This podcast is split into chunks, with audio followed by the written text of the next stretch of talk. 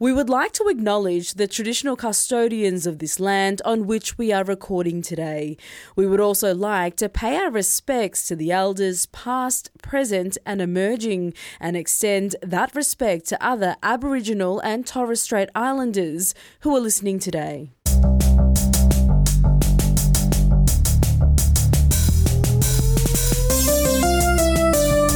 It all started 10 years ago in my kitchen I asked my family what about energy ratings, and after a short pause, it was yes, yes, and yes.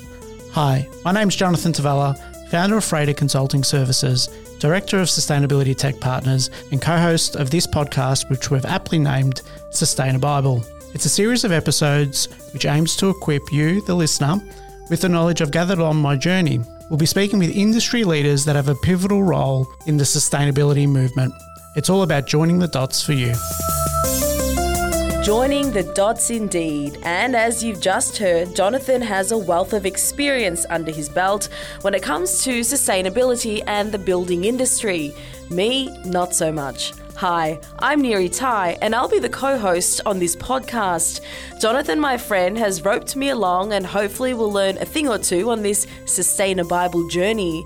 So, if you're like me and want to build a dream home one day that's more environmentally friendly, hopefully, by the end of this series, you'll be more informed and equipped to do so. This is Sustainabible.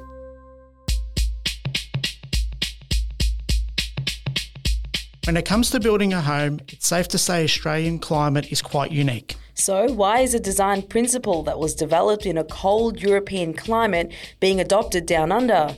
Originated in Germany, Passive House isn't just about good design, it's a performance based certification. The unique building standard has been picked up throughout Europe and implemented in more diverse regions around the world, including here in Australia. We spoke to the director of the Australian Passivhaus Association, Nick Tassigiannakis, to explain the benefits of certified passive house building. So you're the director and treasurer of the Australian Passivhaus Association. Yes. Thanks for your time, Nick. Tell us a little bit about the association. Yeah, so we're a, a member-based association. Our vision is that all Australians can live and work in a healthy, comfortable, low energy and resilient building. Um, and passive house is a is a key lever to help uh, I think Australia get to net zero. And um, yeah, that's what we're that's what we're here for. For those who don't know, what is a passive house, and where did this term originate from?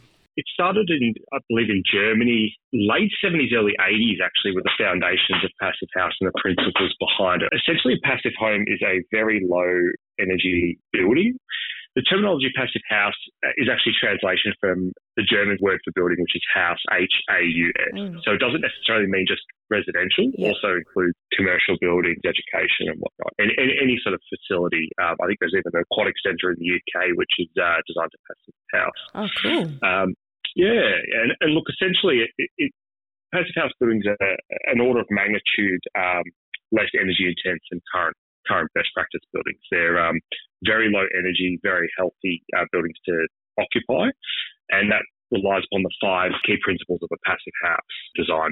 Take us through the principles. So the principles are air tightness, and with that comes the second principle of uh, mechanical uh, ventilation with heat recovery. So essentially, rather than creating a, a, perfectly sealed box to stop sort of heat loss and whatnot, you're actually providing um, full fresh air into the space, but you're um, reclaiming that energy from the space to pre-treat the air that's coming in. So you're not bringing in eight degree air when it's eight degrees outside. You're pre-treating that with the air that you're exhausting from the space. What that means is a lot of fresh air, low CO2 build up in the space, uh, very good from a sort of a COVID perspective as well. Mm, uh, yep. HEPA filtration as well on the air um, and not recirculating that air back into space. Another principle of passive house design is thermal insulation. So using uh, a lot of insulation walls and roofs and, and also slab. And with that, there's a thermal bridge free construction, meaning that um, passive house is built in such a way that you're not losing heat say to the ground via the slab and, and whatnot. And the last principle there is, is high performing windows double glazed or, or better windows, and, and not double glazed windows inside aluminium frames that allow for that thermal bridging and that um, heat loss through the window. Mm, yeah. They're windows that are thermally broken so that they're um, isolating the inside of the window and the, and the space internally in the comfort conditions versus the outside. So essentially, very, very low heat loss buildings. They're not losing heat and they're not gaining a lot of heat when you don't want it as well. So they work in hot and cold climate. And how does someone go about getting, you know, passive house certification? Yeah, so prior to getting passive house certification, you have to have your building designed to passive house. I suppose one of the key differences with passive house is that it's not just a design standard or a design principle, but it's it's also a performance based approach. Yeah. So once the building's actually built and partway through, there is actually inspections and tests that are done to ensure that it is as airtight as it's, as it's meant to be and performs as well as it should. Whereas there are standards out there, things like the current National Construction Code, which uh, aren't necessarily performance based, they're just design based, so meeting certain criteria. In terms of being able to get certified, uh, I think it starts with engaging with the right professional who is the certified designer, and they can help guide you through the process of what's what's in, entailed in doing a, a, designing a passive house. I guess with a passive house, it, it sounds like it's quite a unique way of of building a home, isn't it? Like it's not just a normal building practice. Like it's a would you say it's very green type of? Yeah, it is. And I, I suppose it's not just the sense that the materials are, are better quality and inverted commas green. In, in, order to build a passive house certified building, it relies upon uh, expertise in construction as well. So APA, for example, Australian Passivhaus Association, we run um, training courses in um, for designers as well as for tradespeople. Mm. So key not only selecting a designer who can design a passive house, but then it's selecting the appropriate builder and tradespeople to work on building and constructing a passive house. Are there consultants supporting the architect that also need to be registered with the association? Architects would, would be to have the certification to be able to design and then build a, a certified building. And, and there are approaches to non-certified buildings, but we'll talk to certified. Uh, I think it's important to have a consulting team beyond just the architect, but depending on the complexity of the building, residential a little less so, but if it's a larger commercial building or another facility, having that consulting team that at least have a good appreciation of the system. Mm-hmm. Let's step through the journey. I've made a commitment that I want to end or build and end up with a certified passive house. Yep. I've engaged an architect that's part of the association. They've come up with a design. I'm happy with it. They've put it out to their consultant team that not only has supported them with the documentation to get a building permit, yep. but is there anything over and above a building permit that Passive House Australia need for the future certification of that house? There is because it is a performance based set of principles as well, there is tests and inspections that's done throughout the build, and, and this is where a separate certifier would be engaged. So you may you'll have the design, you'll have the designer, the architect, yep. and they let's say the architect and their team, but then you'll have a certified passive house. Well, you have a passive house certifier, and there are a number of them in Australia who would then perform those inspections and reviews um, throughout. Um, and that includes things like um, the sealing of the building of vapor barriers, um, the insulation through construction.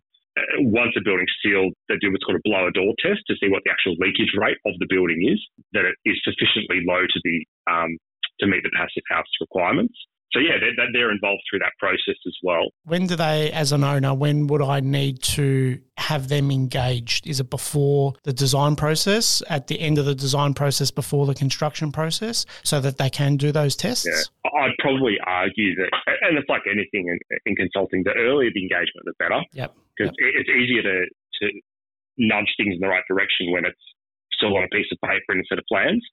Um, it's always harder when, when the walls are up and the equipment's in.